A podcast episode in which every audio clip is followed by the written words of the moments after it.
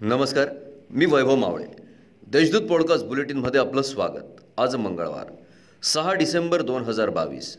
ऐकूयात जळगाव जिल्ह्याच्या ठळक घडामोडी.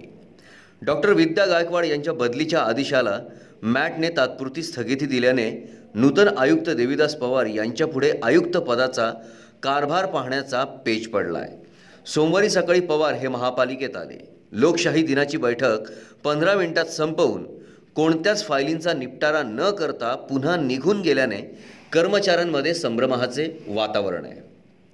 रावेर शहरासह परिसरात दहशत पसरवणाऱ्या तीन गुन्हेगारांना सहा महिन्यांसाठी जळगाव जिल्ह्यातून हद्दपारीची कारवाई करण्यात आली. याबाबतचे आदेश सोमवारी सायंकाळी उपविभागीय पोलीस अधिकारी यांनी सोमवारी काढल्याची माहिती स्थानिक गुन्हे शाखेचे पोलीस निरीक्षक किसन नजन पाटील यांनी दिली आहे. पिंपराळा तसेच हुडको परिसरातील आझाद नगरातील रस्त्यावरील पक्के अतिक्रमित बांधकामांवर आज महापालिकेच्या अतिक्रमण निर्मूलन पथकाद्वारे कारवाई करण्यात आली.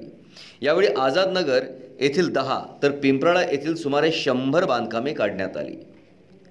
शहरात दिवसभर पेरूची विक्री करून दुचाकीवर घराकडे परतणाऱ्या दुचाकी स्वारांना समोरून भरधाव वेगाने येणाऱ्या कारने जोरदार धडक दिल्याची घटना शनिवारी सायंकाळी रामदेव वाडीजवळील हनुमान मंदिराजवळ घडली. यात दोघे मित्र जागीच ठार झाले.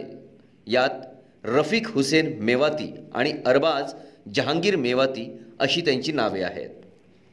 मुळजी जेठा महाविद्यालयाच्या नाट्यशास्त्र विभागाच्या चमूने पनवेल येथे होणाऱ्या अटल करंडक एकांकिका स्पर्धेत द्वितीय क्रमांकाचे पारितोषिक पटकावले.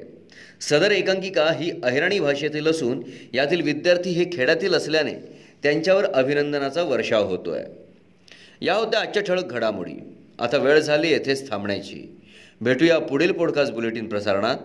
तोपर्यंत संक्षिप्त बातम्या आणि ताज्या घडामोडींसाठी देशदूत डॉट कॉम या संकेतस्थळाला भेट द्या. धन्यवाद.